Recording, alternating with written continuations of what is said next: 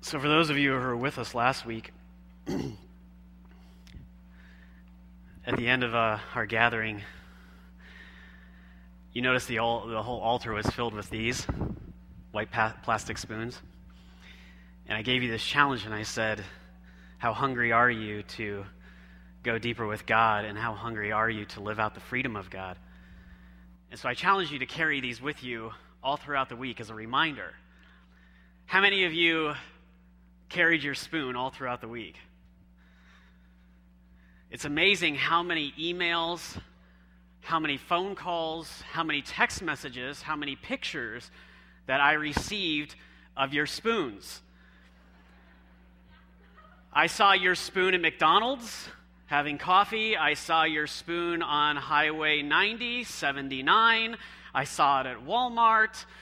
Uh, you guys were everywhere. But I am sad to announce, I do have a little bit of an announcement to make that um, we are in the process of mourning a loss this morning. Uh, with a few, with a past spoon that was with us, if uh, we could see the picture, please. In case you have heard the rumors, it is true. One of our small group leaders actually was with their small group when the incident took place. And uh, they were challenging their small group about carrying their spoon and what they've been doing with their spoon all week. And they took responsibility to some degree and they put it in their back pocket. And about 10 minutes later, they forgot about their spoon and sat on it, hence the evidence. Um, so, some of us are in mourning today about the loss of that spoon. But, anyways, I want to encourage you to continue to carry your spoons as a reminder everywhere that you go because we eat with these. We, we always encounter there's these wherever we go, and it's a solid reminder to us about going deeper with God and digging in to live out the freedom that Christ has given us. But along the lines of a spoon, how many of you ever heard or used the phrase, uh, the proof of the pudding, or the proof is in the pudding? None of you? That's good. Okay, yeah, usually when I ask a question, that means we participate. So, anyways, I have today a snack pack of pudding. Now, for those of you who are the Daniel police, for the Daniel fast, I'm just going to tell you to be at ease and relax uh, because this is Daniel friendly pudding, not. Um, Mitch, come on up here. Mitch Jones. So, a lot of times we use this phrase, the, the proof of the pudding or the proof is in the pudding. So, I want to find out if this is true. So, here's your spoon, here's your snack pack. Just go ahead and open it. And I want you to take a couple bites when, when you open it. No rush. Just go ahead, yeah, yeah, eat it. Yeah. Look, a couple more. You obviously ate breakfast this morning. Okay, okay that's yours because I, I don't want that. Um, so so I, I got to ask you is the proof in the pudding? Yeah? Okay. All right, thank you. Go sit down. I don't think he knows what I'm talking about.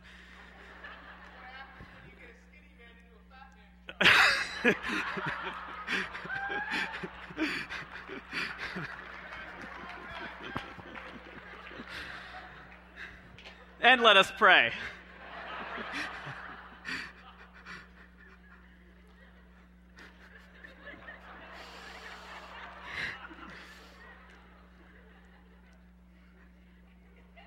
So we. Gotta collect myself. So we use this phrase, uh, the proof of the pudding, or the proof is in the pudding, and I did some studying on that, and it's actually slang, it's actually shorthand. The actual wording of this is that the proof of the pudding is in the eating. The proof of the pudding is in the eating. That's the actual phrase. The other ones that we use are shorthand. Does anybody know what that means? Anyone have an idea? Yeah.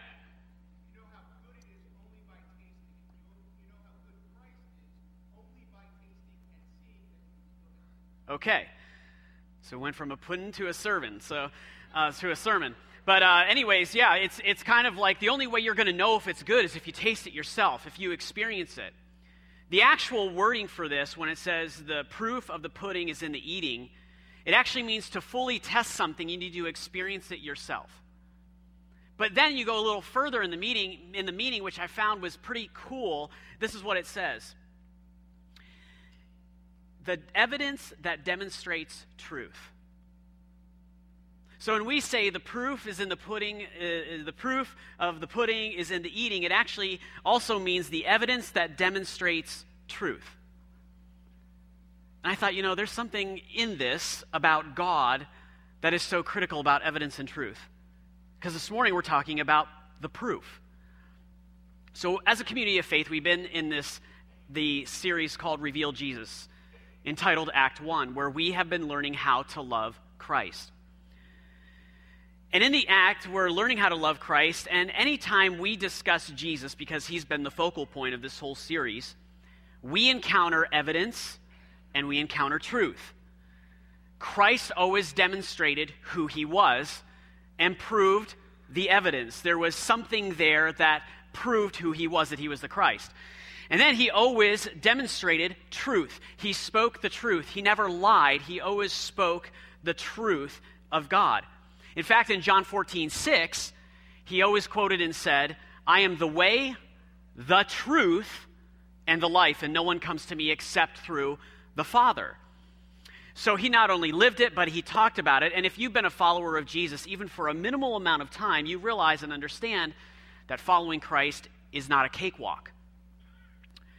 So, a former persecutor of Christians, murderer, esteemed religious leader, actually encountered the proof of Jesus on his road, in his travels, on assignment to actually persecute more followers of Christ.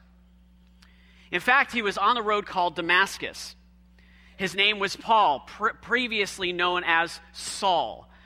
He was known to be an esteemed religious leader who believed that he was doing the work and will of God by killing and persecuting those who proclaimed that Jesus Christ was Lord of their life. Literally on an assignment, traveling down the Damascus road, Paul encounters the evidence and truth of Jesus Christ.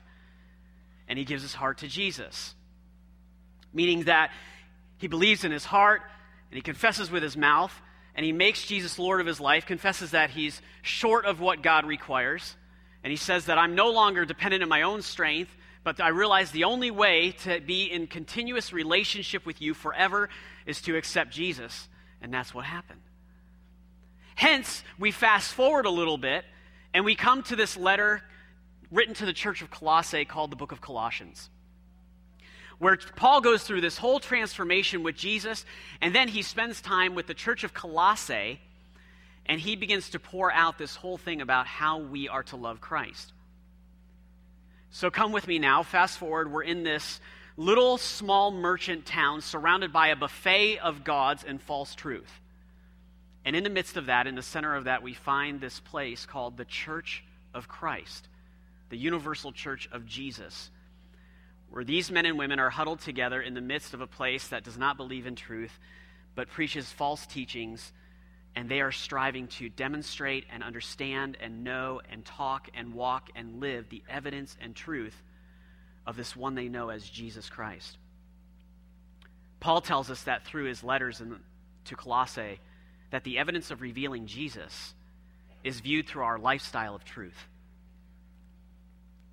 You know, if we claim to love Jesus and we desire to live him out, we have to live out the resurrected life, and we have to act like it, and we have to live it out in multiple ways. Last week I talked about the freedom that we have to live this out, and so today we're going to talk about the proof.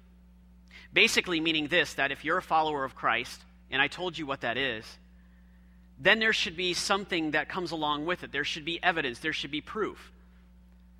Some of you in this room today are doctors. You obviously aren't professing that you're a doctor and not have a degree to back that up. You don't you profess to be a doctor because you have the evidence that you've gone to school. You've gotten the credentials. You know what you're doing. So now you're you have this ability now and this entitlement to say that you are a doctor because you have the evidence. You have the truth. Some of you here in this room work at GE in different places. You have the ability to say that you work at GE because you have the evidence to prove that you work at GE. And it's the same way as followers of Jesus that if we claim that we're followers of Christ and that we love God and we're striving to live out this resurrection life, then there has to be evidence that backs it up. It can't just be something that we talk about. Part of the proof is that we are not circumstantial. You know, as followers of Jesus, we're not dependent on our external circumstances. Meaning that the job that we lost recently, that does not determine our relationship with Jesus. The marriage that we're in that's rocky right now, or the death that has just happened that we have questions about, but we seem to be getting no answers, that does not determine our relationship with Christ. Look with me in Colossians 3 1 through 4. This is what Paul says to the church of Colossae as well as to us. He says, Since then, you have been raised with Christ, set your heart on things above, where Christ is seated at the right hand of God. Circle this phrase set your minds on things above, not on earthly things. For you died, and your life is now hidden with Christ in God. When Jesus, who is your life, appears, meaning his return, when he returns for us, then you will also then you also will appear with him in glory. So Paul basically announces and says to us, he says, okay, guys, here's the deal. Don't be absorbed by the things that are going around you in your earthly circumstances but be absorbed by the things that are going on above you, beyond the realm that which you can see with your physical eyes. Paul says to us, he's like, listen, don't be a sponge and soak up what is going on at this level right now in your life because it's not going to matter. He says and he encourages the church of Colossae, and he ch- encourages us, and he says, Listen, if you're going to be a sponge, then begin to soak up, begin to meditate on, begin to grab hold of that which is above you, that which is on Christ's level, and begin to live your life in that way. Because we're supposed to be, we're supposed to be in communication with the Holy Spirit. And we're supposed to be available to the Holy Spirit so that we can be alert and available for what He is doing, that is all part of our proof. But if we are absorbed by what is going on down here constantly, about what is going on in, in, the workplace or on our campuses or on our schools or what's going on at home, that limits our focus to be dependent on the Holy Spirit. And then we begin to lose focus and not listen to what the Holy Spirit says, and we lose our alertness to what the Holy Spirit is saying to us. Some friends of mine uh, are friends with another guy. and um, I learned this from this other guy. And I asked him one time, I said, Hey, what, what is it that you do? What is your ministry? And I loved this answer. He said, I have the ministry of availability. And I sat back and I'm like, The ministry of availability, what do you mean by that? He said, I'm just available to what the Spirit wants. He said, if the Spirit says go here, I go there. If the Holy Spirit tells me to go here, I go there. I don't want to be fastened down, fastened down to thinking that I have to do this because of this and this and this. He said, I just make myself available to the Spirit. That's my ministry. I thought, wow, you know, for followers of Jesus, that's what we're called to do. But when we're circumstantial and we focus on everything that is right here, we no longer have the ministry of availability. So Paul goes on to say this whole thing about renewing our minds. And if you're like me, that phrase can be pretty confusing. In fact, renewing our minds is kind of like a, a Rubik's Cube. No matter which way we twist it, no matter which way we turn it, no matter whatever we do, no matter what system we try to create or put in place to try and really figure this out, which, in those of you thinking that I'm going to put this together in a minute, I'm not, just so you quit holding your breath. But, anyways, we try to get these things in place and we try to figure it all out. And we just get frustrated about this whole phrase of renewing our minds. And then we give up. And we just throw it away and we say, oh gosh, I'm never going to figure this out. I don't understand this whole renewing of the mind thing, so I'm just going to leave it up to God and I'll just do whatever and I'll just exist. Well, that's not the case. See, renewing our minds is all part of that dependency of being on the Holy Spirit and not being circumstantial. To renew our minds means that we partner with the Holy Spirit willingly. It means that we're to develop an internal reference point, meaning we're to have a target set in this thing, in our minds. How many of us realize that our minds wander a lot? Some of them are doing it right now. So just bring it back. Paul tells us in the Word of God, he says, take every thought captive and submit it to Christ. You see, the Holy Spirit wants us to set a target in our mind, a focal point that we continuously focus on. So, how do we do that? The way we renew our mind is to stay in the Word of God. By constantly feasting and feeding on the Word and studying the Scriptures and memorizing Scripture, we are able to create a focal point, an internal reference point that we are able to retreat back to when this gets us in trouble. That's what renewing of the mind is. You see, our mind, God wants our mind to come to a place where our mind is consumed with Him 24 7. See, in the, in the Word of God, it tells us in the book of Revelation that our beginning and there will be no end is with Christ. We were originally created to spend eternity with God. We were originally created to comprehend and to think and to worship God through singing and to worship God through service 24 7. And sin enters the world, and that changes everything. But Jesus says, Don't worry, I'm going to come back and I'm going to get you. And that's going to be your full time deal. And so, one way we start is now, is renewing our minds right now, right here, in preparation for when Christ returns. See, here's the whole deal I've come to realize that when we resist God, a contraction in the spirit happens. It's kind of likened to a woman going through labor. Now, because obviously I'm not a woman, I don't really know what a contraction feels like. And I have no desire to know, but what I did is I went on and I checked out the medicals and I wanted to find out what a contraction really means. When a woman is in labor and a contraction begins to happen, there is a hardening that takes place in the womb. The body tenses up, and there's an intense hardening that takes place, and an extreme discomfort that the woman begins to experience. And in between the contractions, there is a moment of relief. Before the moment where the child comes out, there is a slow relief, but then all of a sudden, before the child comes, the contraction increases and it gets harder. When we resist the Holy Spirit and we choose not to renew our minds, a contraction happens in the spirit. And What I mean by that is we begin to get hard. We begin to come to a place of discomfort. It doesn't feel good. And we, we get into this spot where we live with the moments of relief.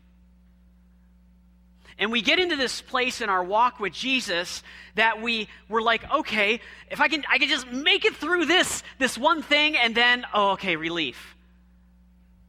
And we get into this habit that we begin to lack in renewing our minds because we're lacking in reading the Word, and without realizing it, we begin to harden on the inside.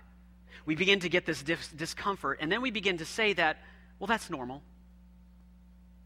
That's going to happen. No, it's not. We are not designed to have contractions in the spirit. We are designed to be released in the spirit.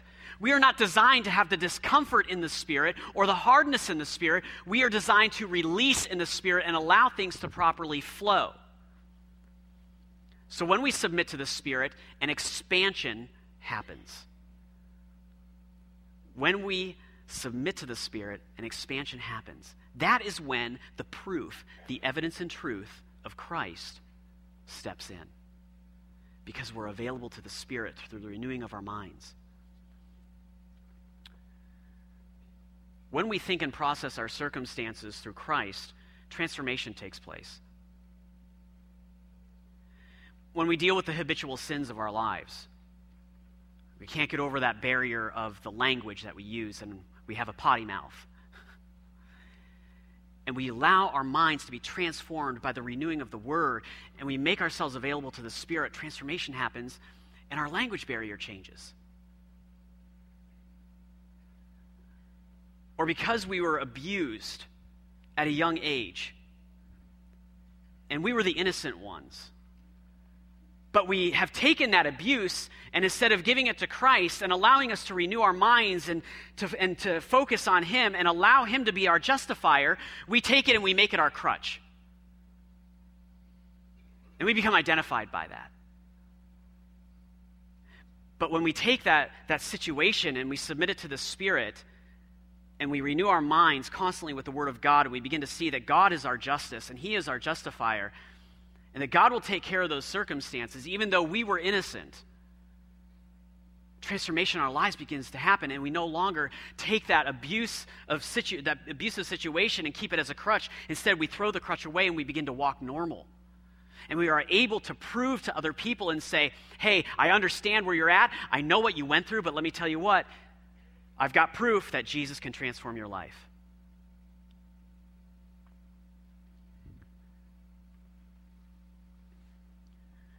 Paul goes on to say he uses the word hidden. And in that word hidden in the Greek is the word krypto. It actually means to conceal something, conceal from sight, which is pretty awesome because that tells us, Paul tells us that we're hidden in Christ. So understand this the easy part is over, guys. The easy part is over, okay? Take a deep breath. Ready? And let it out. Some of you might need a mint. But the easy part is over. This is the good thing. The easy part is over because Paul tells us that we're hidden in Christ. We're concealed with Christ. That means when we gave our life to Jesus, Jesus has taken us and hidden us away. We're protected. But the hard part is the disciplined part of a follower of Christ now is we have to renew our minds. We cannot be circumstantial any longer. So the easy part is over. The eternal salvation in Christ is taken care of for us. But now the hard part is we have to discipline ourselves to renew our minds so we're not circumstantial, so that we can in return prove that Christ has set us free in those circumstances.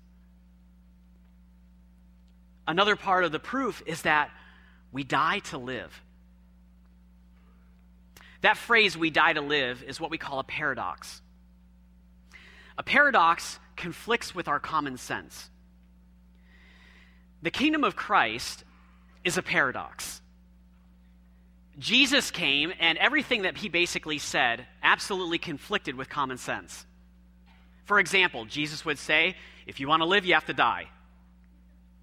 Okay? If you want to be great in the kingdom of God, then you have to lower yourself to the floor. You must serve instead of be served. Okay? If you want to be wealthy spiritually, then give everything that you have. Okay?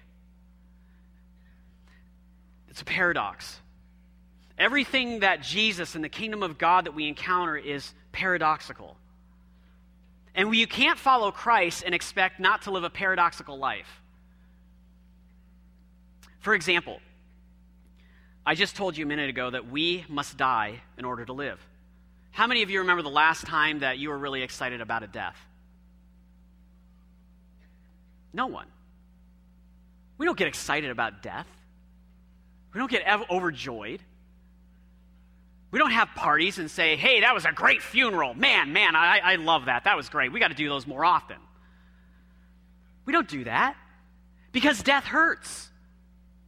We don't like death, it, it, it brings loss, it causes us to mourn, it brings suffering. But Jesus tells us, Paul tells us, he's like, listen, hey guys, here's the deal. If you want to live, you're going to have to die. You're going to have to suffer. You're going to have to mourn. You're going to have to hurt a little. But we don't like to hear that. We like to hear the whole thing live and let live. But Christ comes along and he tells us this paradoxical phrase, and then Paul relives it and says basically, listen, guys, if you're going to be a follower of Jesus, and you're going to have to produce the proof and show the evidence and the truth of God, you're going to have to die in order to live this. There's never anything attractive about death. Look at what Paul says in verse 5. Right off the beginning, he says, Put to death, therefore, whatever belongs to your earthly nature sexual immorality, impurity, lust, evil desires, and greed, which is idolatry. Because of these, the wrath of God is coming. You used to walk in these ways in the life that you once lived. But now you must also rid yourself of all such things as these anger, rage, malice, slander, filthy language from your lips. If you back up into that verse in verse 5 where it says evil desires and greed, it actually means sexual greed. I thought that was just interesting that you might want to know that. And he considers that to be idolatry. But the challenge for us is not to simply suppress or control our wicked acts or attitudes. The phrase that Paul uses when he says put to death is actually a call to make extreme action. It's not a phrase that's like, just talk about it. You know, put to death, it sounds cool. What he's saying is, is here's the deal. You have to take extreme action when encountering these measures in your life. You can't play with it. You can't tease it. You can't toy with it. You got to end it right now. That phrase, put to death, is a very, very strong, serious phrase that Paul mentions. He says you're basically called to wipe out and exterminate the sin that remains within you and make sure that when you do it, you use force. Matthew 16 24, Jesus tells his disciples, and he says, If anyone tries to gain their life, they will lose it or save their life. But if you want to live, then you will lose your life. It's another one of those paradoxical moments. Jesus tells us that real fulfillment comes from a radical denial of our selfishness. The picture, the picture, you have to understand the way the, the, the Jews were when they wrote the Word of God, they were very symbolic people, very pictorial minded people. So when they would write something, there was always a symbol behind it, or a story, or a meaning. There was always a picture behind it. In the Greek, when it talks about putting this to death and doing extreme measure, the picture is of though of that of like a man having his hand caught in a millstone. You got to understand this. In those days, a millstone was not like this little tiny little hand crank that, you know, you put a little wheat or a little barley in and you're just like, you know, and it's like, you're done. These were big, big, huge, circular things made of concrete and mortar. And in, the, in, in that concrete and mortar, there was a path maybe about this wide. And then in that path, they would put all the grain and what they were going to mill, they would put it in there and pour it around. And then they would place this huge millstone, this round millstone, about almost as wide as the track. And they would stick a big, huge piece of wood through it so that they could use it. And generally, what would happen is they would either use an animal to actually cause the millstone to move and circle it, or they would do it themselves with a bunch of people. And they would let that millstone run until all that grain was crushed to where it needed to be. But the picture is, is that of, though, of a man who gets his hand caught in the millstone, and the millstone is still moving. So the man has to take extreme measure and cut off his hand so the rest of his body will not be engulfed. Same way with our sin. Paul tells us and says, here's the deal take the extreme measures, cut off whatever it is that needs to be cut off. And if it's your hand that's causing it, cut it off. And he's not saying literally cut your hand off, but what he's saying is cut off the source immediately because the rest of your body is going to suffer if you don't get rid of it. Death to self allows us to give absolute commitment to a cause that is much greater than our immediate passions. That is Jesus manifested evidence and truth of loving Christ. In verse 8, Paul emphasizes the importance of holy living. Holy means to set apart. If you see in the book of Revelation, it says that the seraphim are 24 7 surrounding the throne of God and they're saying, Holy, holy, holy. They're saying, set apart, set apart, set apart. Different, other than. And Paul tells us as followers of Christ that we're called to be set apart. We're called to be different. We're called to act differently and speak differently and think differently. And I'm beginning to understand that when we do not fear God, we will not fear sin. Let me repeat that. When we do not fear God, we will not fear sin. Scriptures say that sin is coming short of what God requires us. And it's interesting because I thought about this and I referenced back to Luke chapter 18. In Luke chapter 18, we have the rich young ruler. The rich young ruler comes to Christ because at the time the in thing was to follow Rabbi Jesus because this guy had all the goods. So the rich young ruler goes to Rabbi Jesus and he says to him, Rabbi Jesus, I want to come follow you. I want to be with you. I want to be your disciple. I want to be your tal- Talmud, your Talmidan. And Jesus says, okay, this is what it says in the Word honor your mother and your father. And then he goes on to say, don't lie, don't cheat, don't commit murder, all these things. And the rich young ruler says, I've done all that. I've done all that since I was little. I've lived a perfect life. Sound familiar? Jesus, I've done all that. I worship on Sunday through singing. I make sure my tithe is in on time. I go to the altar every now and then. And, and, and I, I go and I serve people.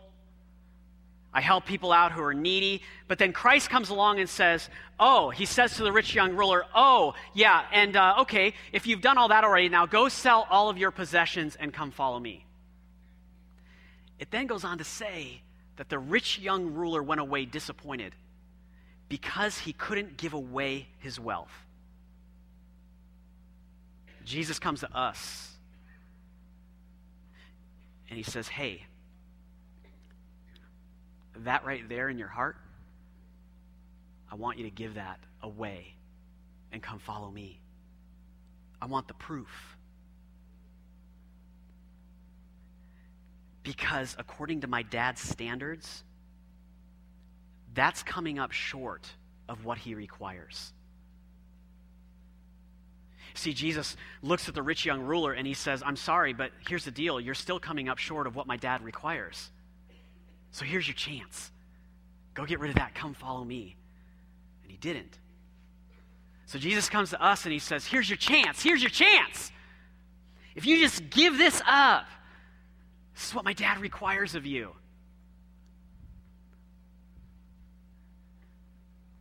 But if we lack our fear in God, we lack our fear of sin. And if we have a high view of God, then we'll have a high view of sin. And if we have a low view of God, then we have a low view of sin.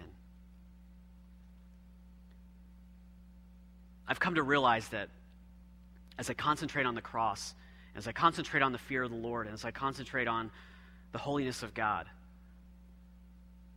I realize there's areas of my heart that do not fear God. Because I don't fear that sin. But I tell you, the more we spend time with Jesus and confronted by his truth, the evidence will come. And Jesus puts his finger on our hearts and he says, Hey, prove to daddy that you fear him and have a high view of him. So you have a high view of that sin in your life and you want to get rid of it. Proof of loving Jesus means we don't dress for comfort. How many of you dress, you have like a routine of dressing comfortably when you get home?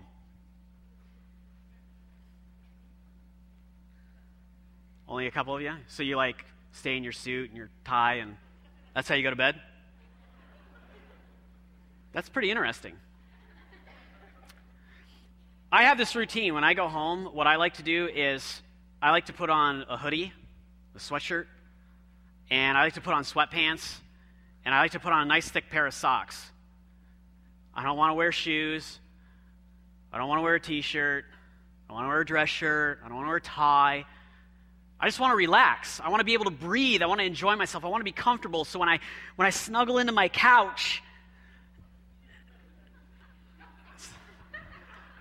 and I pull up my blanket, I'm comfortable.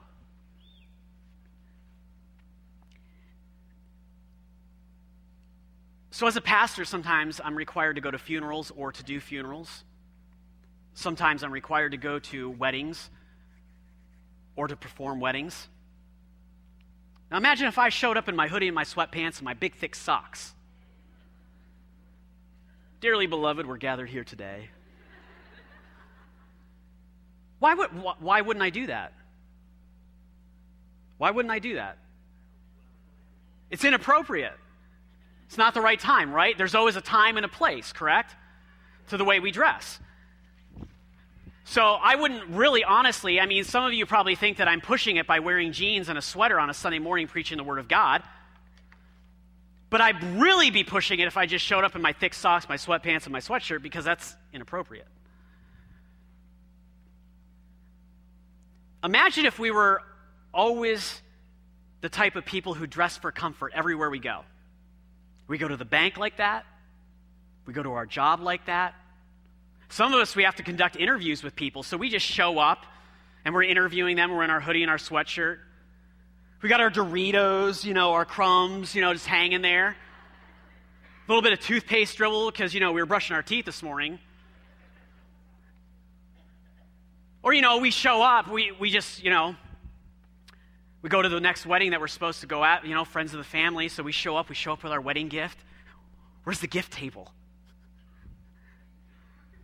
And, you know, we got those, those, those sweatpants that we haven't washed in a week. You know what I'm talking about. That we just keep putting on every day. Don't deny it.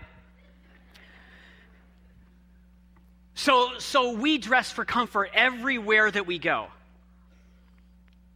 Well, it's inappropriate. There's a time and a place for the way we dress and everything that we do. And it's the same way with God. There comes a point that God requires of us that we tells us that we're not supposed to dress for comfort. I will be honest, I am an anti-tie guy. I am anti-tie. I do not like neckties. I don't think they're of God.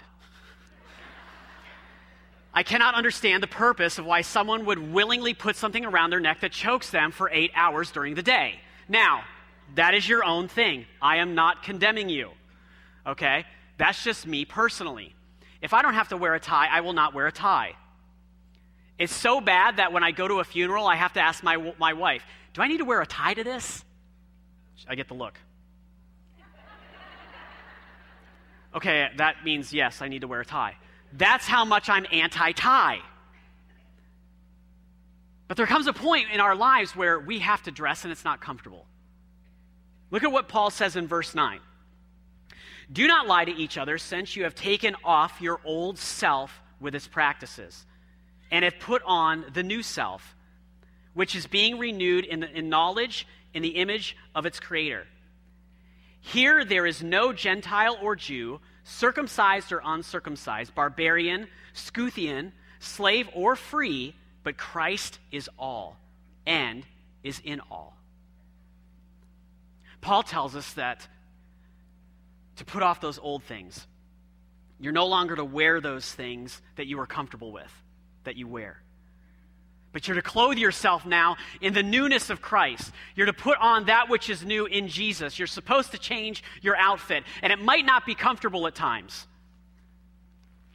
It's like God comes to us and He presents to us this beautiful suit. Comes all packaged. It's got its own little cover. And sometimes what we do is we see it. And God tells us listen, get rid of the old, get rid of those old sweatpants, get rid of that old sweatshirt because you're different now and you don't need to be wearing that out in public. I got something new for you. And so we get excited and we come over and we we do a little peek. Come back. do a little peek and then we come back. And, and, and we do the comparison thing and we look at we look at those comfy sweats that we haven't washed in a week and, and we look at the hoodie that we like and those thick socks and, and we're like oh but it's so comfortable. I'm so used to it. It just it forms to my body. And then we look over here and we're like oh man when i really begin to look at that I can't watch TV with that. Mm. I can't eat cereal with that. I can't play football in this. You see, it's the same thing with God. Is Jesus comes to us and says, Here's the deal. You should no longer be comfortable with the old things. I'm going to call you out and say, There's going to be things that you're going to have to put on that are going to be uncomfortable. You're now limited. You're now limited, so you can't do what you used to formerly know. That friends with benefits thing, you can't be comfortable with that anymore because you're wearing this. You're wearing my presence. You have clothed yourself in something new. You know why it's so hard to motivate ourselves to leave the old things? Because we don't have a view of God and how He views us. If we begin to lay hold, grab hold, embrace, and understand the way God views us, we would approach sin totally different. If we began to understand and appreciate what God gives us and what's available to us,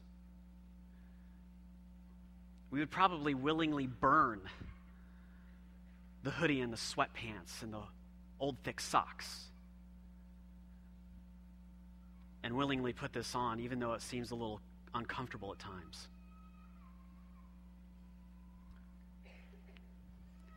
See, being clothed in the newness of Jesus is an eternal benefit.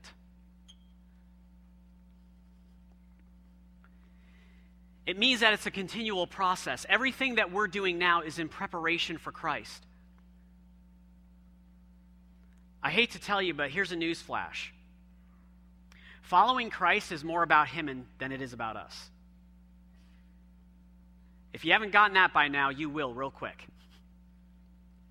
Everything that Jesus takes out of us to prove that we are His followers is all about Him. You say, well, that is absolutely selfish. Well, it's absolutely selfish that you're getting upset that Jesus wants to take the ugly stuff out of your life. Hmm.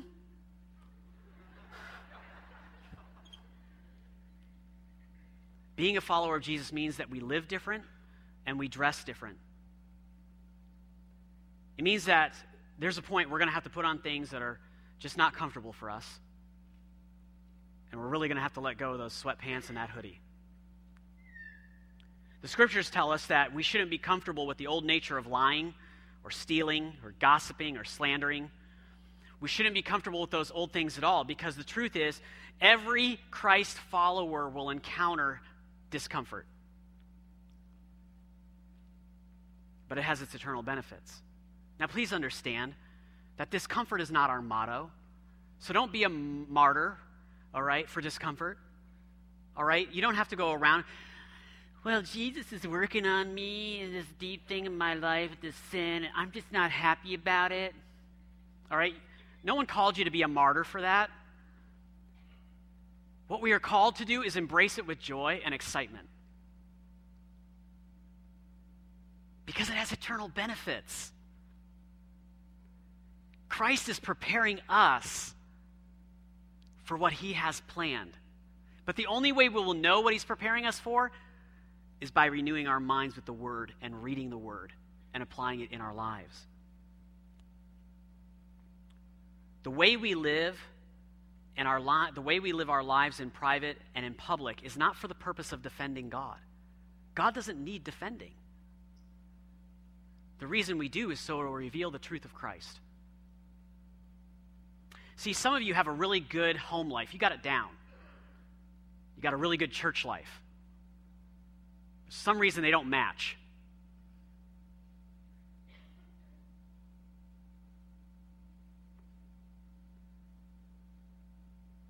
Jesus doesn't need defense because he's the defender. We're comfortable at home because our family's comfortable and no one else knows what we do. And we're comfortable at church because we got this really good thing going. We just worship Jesus, give our little offering. We know all the right words to say. How you doing? Oh, good brother, I'm doing great. I just abused my wife 10 minutes ago before I got to church. What if, what if we really talk like that? Brother, how you doing? Oh, I'm doing great. Yeah, I was just looking at porn about 45 minutes ago before I got here. But praise God, hallelujah.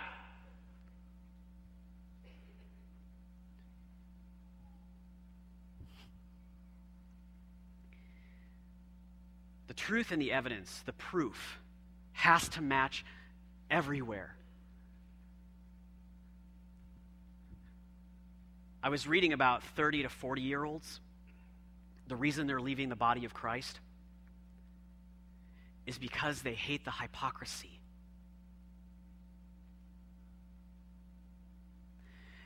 They don't like the evidence that they're seeing.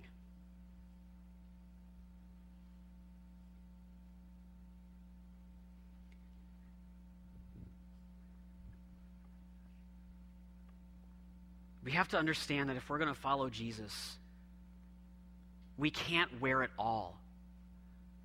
We can't put on the sweat shoot, the sweatsuit and, and the pants and the hoodie and the socks and throw the suit coat over it and throw the tie on and say, This is good enough.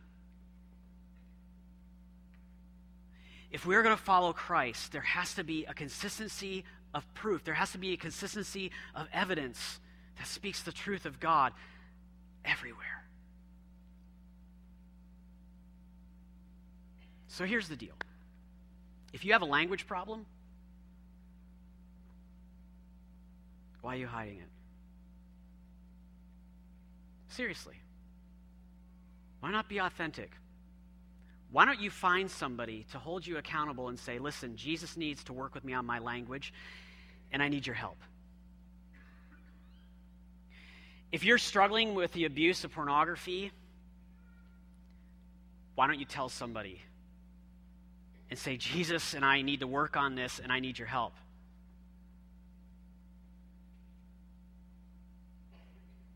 You're struggling with the fact because you're tormented constantly because you sexually abuse someone.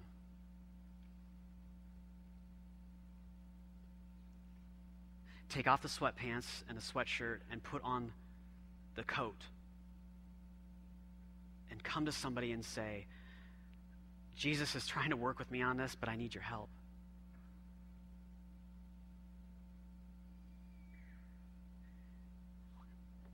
We can't settle for comfort anymore.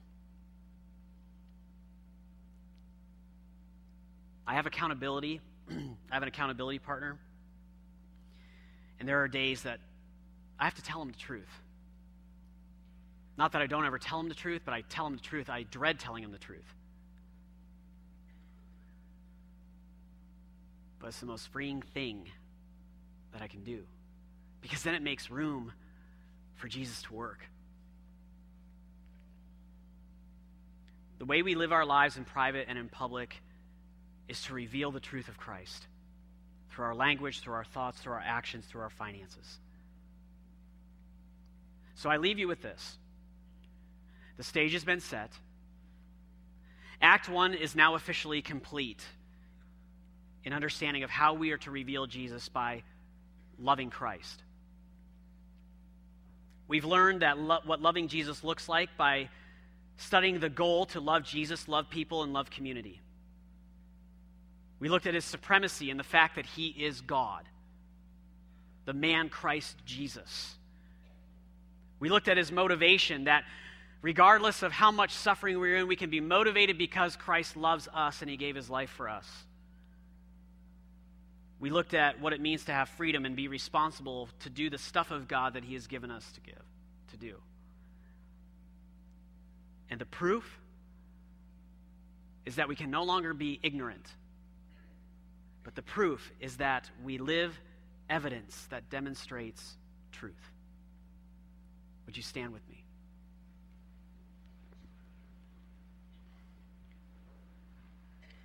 So, Father God, we just, we come before you. God, we're so grateful and we're so thankful for your love, for your salvation, for the evidence and the truth. Father, I pray that this won't be some cute little series that we've discussed over the past couple weeks. I pray this would be our lifestyle of loving you. I pray that all these things, God, that we have tackled during these past weeks, Father God, I pray that they will remain in our hearts and in our minds at a great depth, that they will challenge us, that they will call us into question when we come face to face with you. I pray, Father God, that this is the beginning of our transformation. Emotionally, mentally, physically, and spiritually. The beginning of our transformation individually and together as a body. Father God, as hard as it is for us to want to say that we're excited about what you are going to reveal to us next, it's so scary, but God, we just want to willingly embrace it. So, Father, I pray that we won't be circumstantial. I pray that we'll learn to die. And, Father, we will dress even when it feels uncomfortable and uneasy, but we'll clothe ourselves in your newness. In Jesus' mighty name we pray. Amen.